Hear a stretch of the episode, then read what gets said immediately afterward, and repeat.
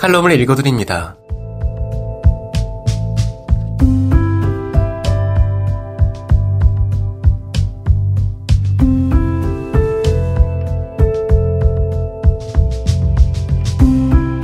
청취자 여러분 안녕하세요. 4월 24일 일요일 칼럼을 읽어드립니다. 게스터 이호준입니다.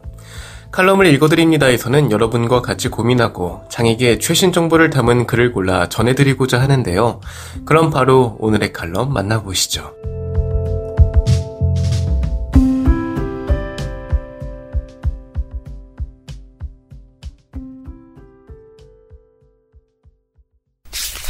에이블 뉴스 4차 산업혁명 시대를 앞서 살았던 장애 예술인들, 장애인의 날에 되돌아보는 장애인 노동의 새로운 의미, 기고, 정중규, 윤석열 대통령 후보 직속 정권 교체 동행위원회 장애인 복지특별위원장.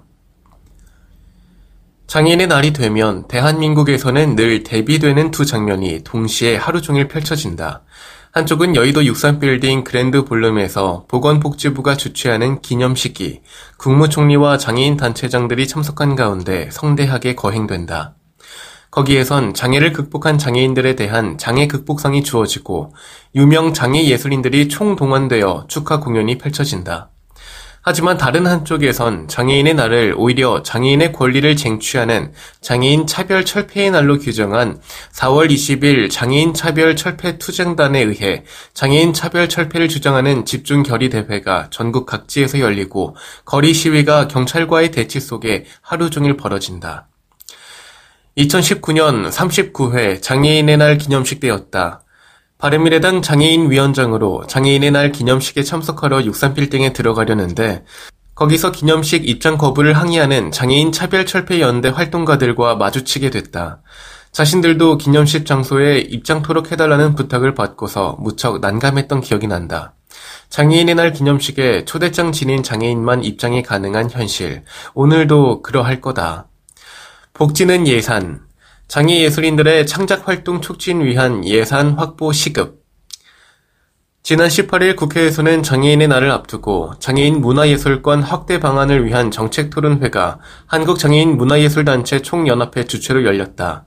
그날 토론자로 함께한 나는 장애 예술인의 창작, 곧 장애인의 일, 장애인의 노동에 대해 새로운 고찰을 시도했었다. 그것은 장애 예술인 창작의 의의만이 아니라 그에 대한 지원이 왜 필요한지 보다 근본적이고 문명사적 가치를 모색해보고자 하는 것이었다. 물론 장애 예술인들의 창작 활동을 북돋을 재정적 지원이 확대, 확충되어야 함은 두말할 필요가 없다. 오랜 세월 장애인 운동을 하면서 복지는 예산이라는 사실을 늘 절감한다. 현행 장애예술인 지원법에 따르면 국가와 지자체는 장애예술인의 창작 활동을 지원하기 위한 시책을 마련하고 문화예술 활동의 참여 확대를 위해 노력하도록 규정하고 있지만 여전히 대다수 장애예술인들은 활동의 기회조차 보장받지 못하고 있어 장애예술인이 문화예술 활동의 적극적인 주체로 성장하기 어려운 실정이다. 새롭게 출범하는 윤석열 정부가 장애인들의 문화 기본권을 신장시키고 장애 예술인의 문화예술 활동 기반을 확충시키는 보다 적극적인 역할을 하기를 바람하지 않는 것이다.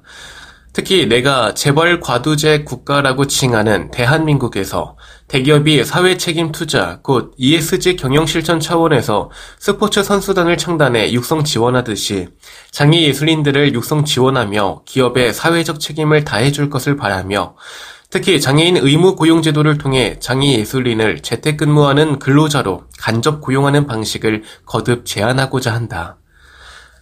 산업혁명과 함께 사라진 장애인 노동자.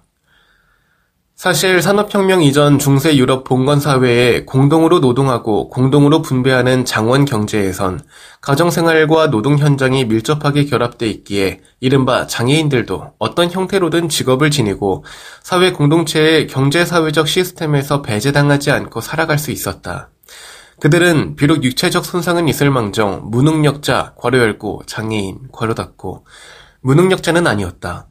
유럽 각국이 국부 창출 위해 생산력과 이윤 증대 극대화를 추구하면서 노동자를 기계의 수족으로 취급하던 중노동과 장시간의 육체적 노동 현장에서 이른바 장애인들은 비생산적 존재로 여겨져 노동 현장 진입 자체를 근본적으로 차단당했다. 벤담식 공장제 유토피아에 이른바 장애인이 설 자리는 없었으며 마침 진행된 거대 수용시설의 출현과 맞물려 장애인은 집단 수용 격리 대상자가 되었다. 특히 영국은 1834년 개정 구빈법을 통하여 산업사회의 새로운 노동 현장에 투입할 수 없는 아동, 병자, 광인, 심신의 결함이 있는 자, 노약자 등 다섯 부류를 가려내 이 범주에 속하지 않은 사람들을 노동할 수 있는 자로 간주한다.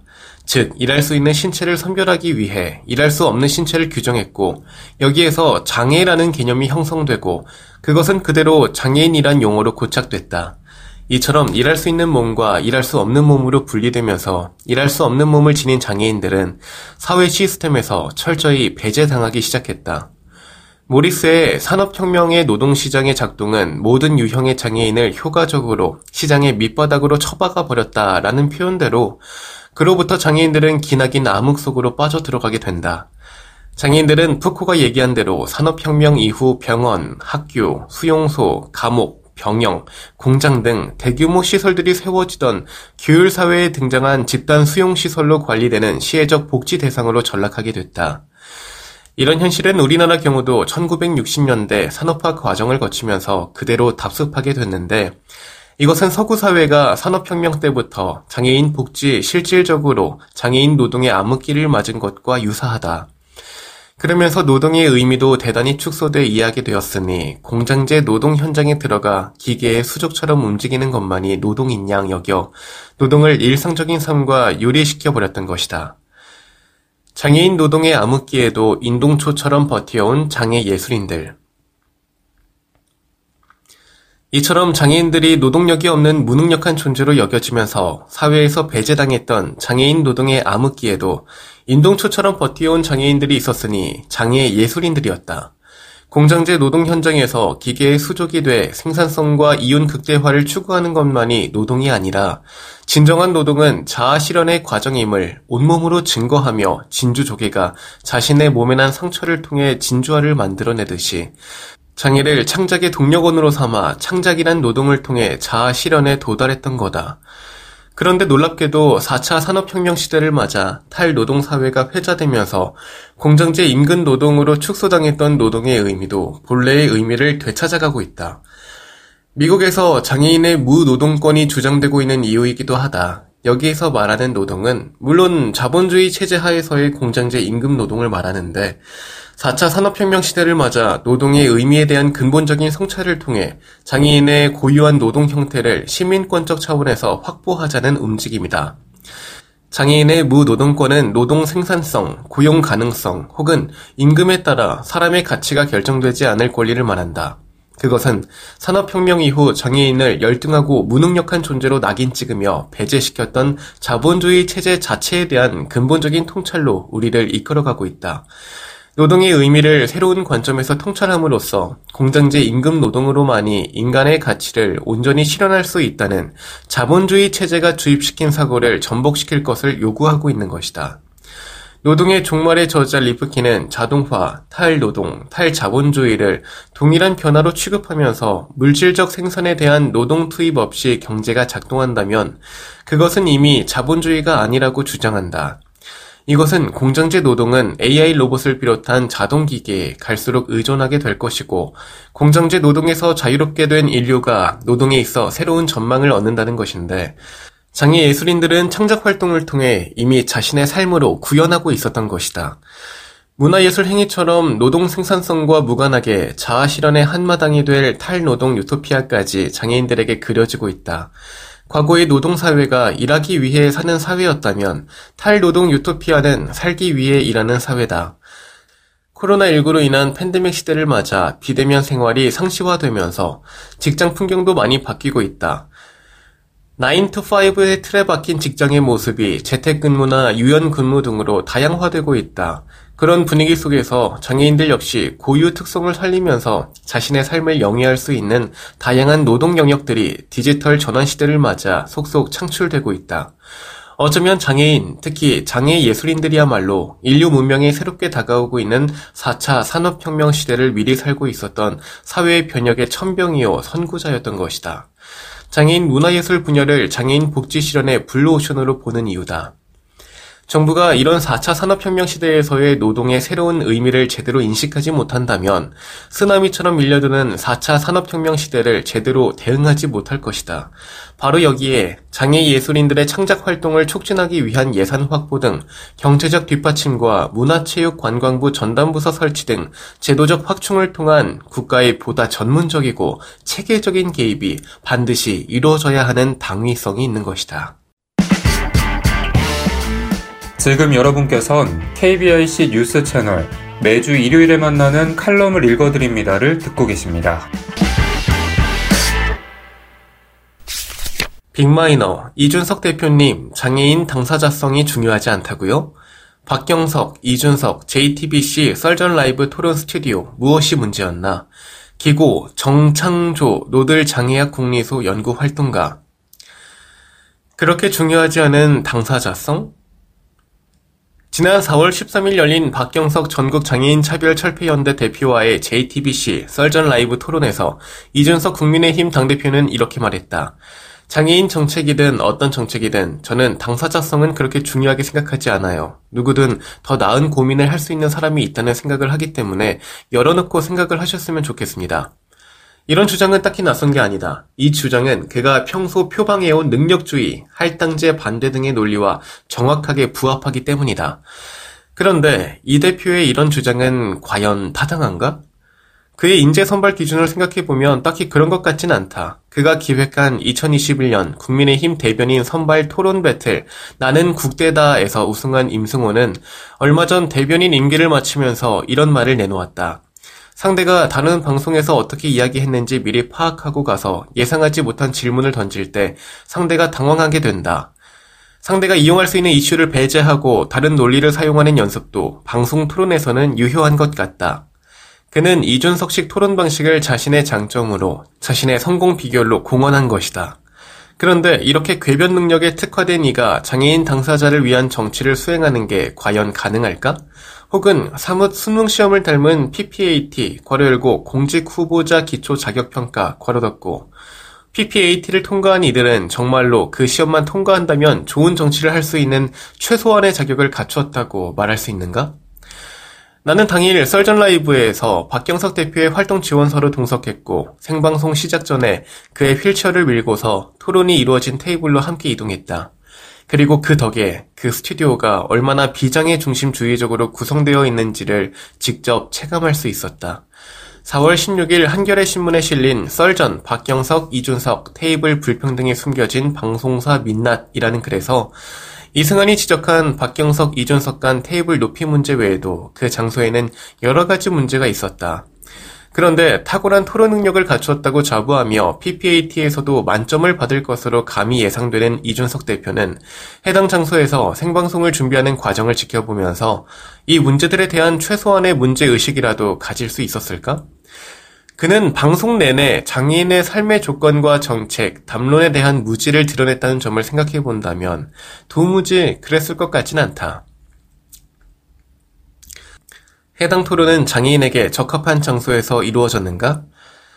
당시 스튜디오가 어떤 문제를 가지고 있었는지 하나씩 살펴보자. 첫째, 토론은 정삼각형 형태의 무대 위에서 이뤄졌고, 방송사 측은 무대 위로 올라가는 간이 경사로를 준비해 두었다. 그리고 그 무대 위에는 정삼각형 형태로 테이블이 배치되어 있었다. 문제는 토론자에게 지정된 배석 자리에까지 휠체어를 탄 이가 이동하기에는 그 무대 위 통로가 너무 좁았다는 것이다.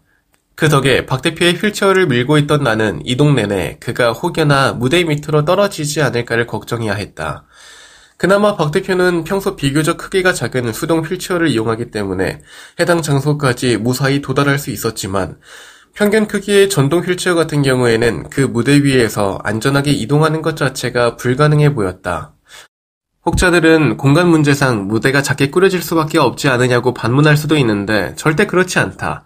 해당 스튜디오의 전체 크기는 웬만한 대형 강당만 했고 따라서 무대를 더 크게 구성하는 것도 어려운 일은 아니었다. 설령 공간이 부족하더라도 무대 공간을 추락 위험이 없도록 턱없이 구성하는 것도 불가능하지 않았다.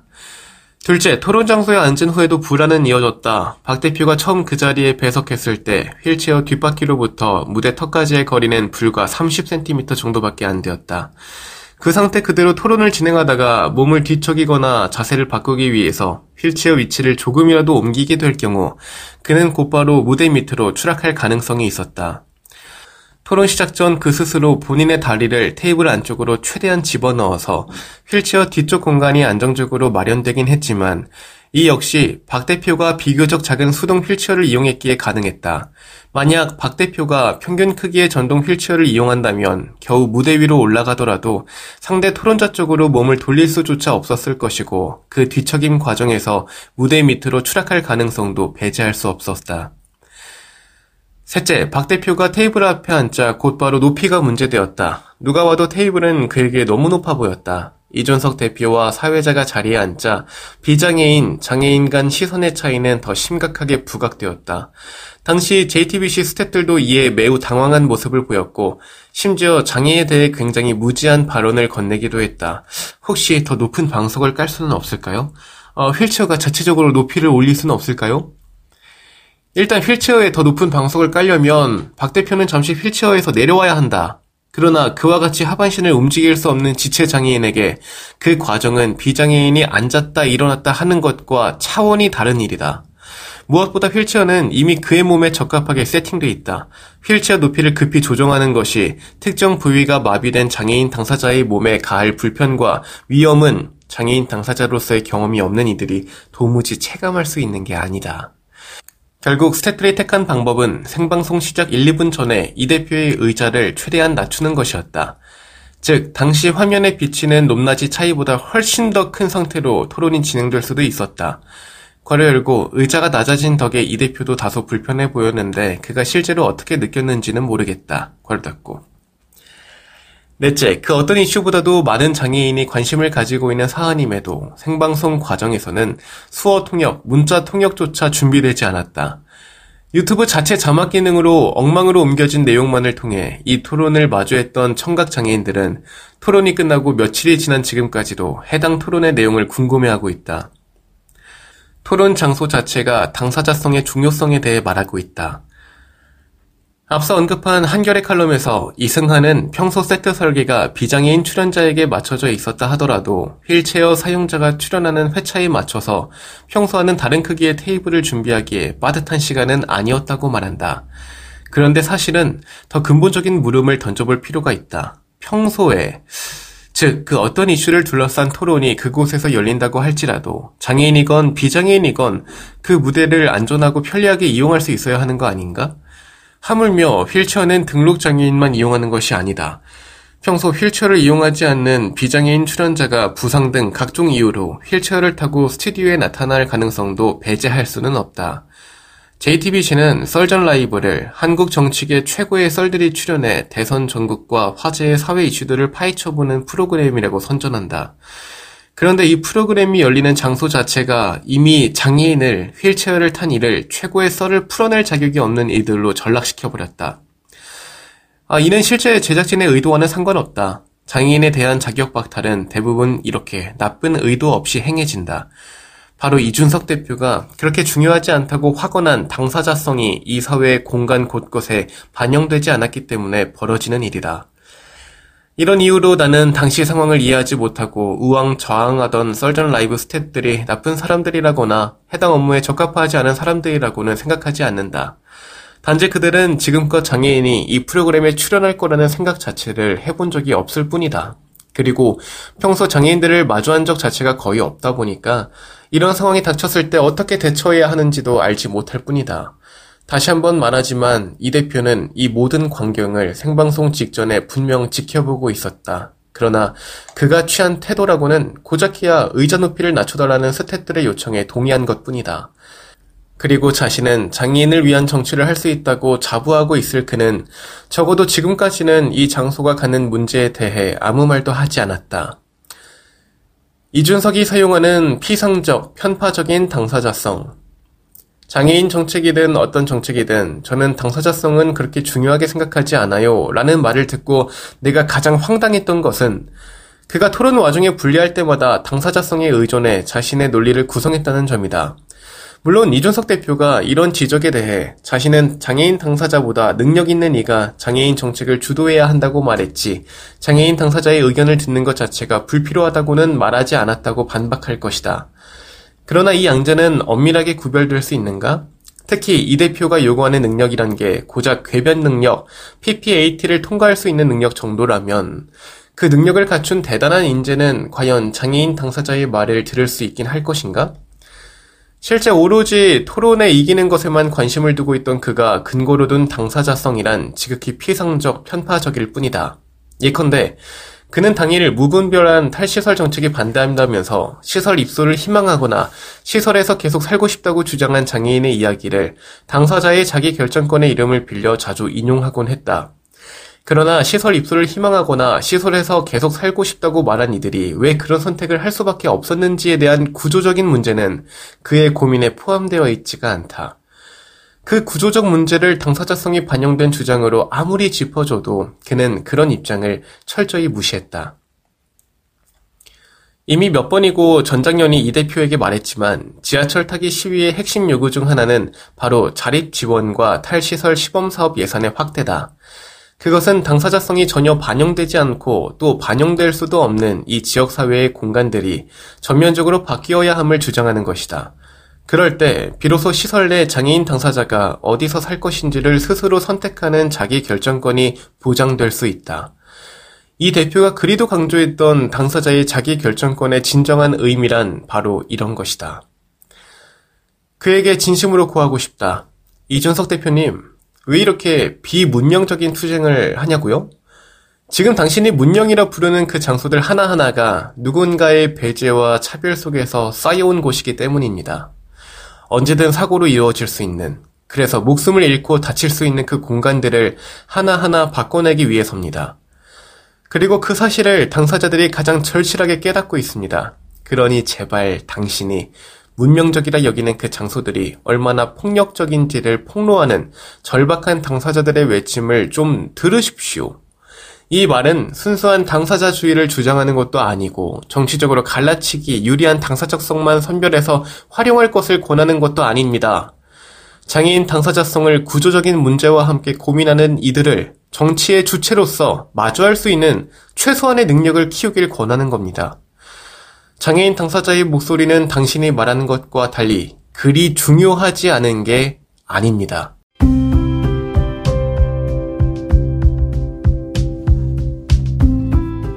4월 24일 일요일 칼럼을 읽어드립니다. 오늘 준비한 소식은 여기까지입니다. 지금까지 제작의 이창훈, 진행의 이호준이었습니다. 끝까지 청취해주셔서 고맙습니다.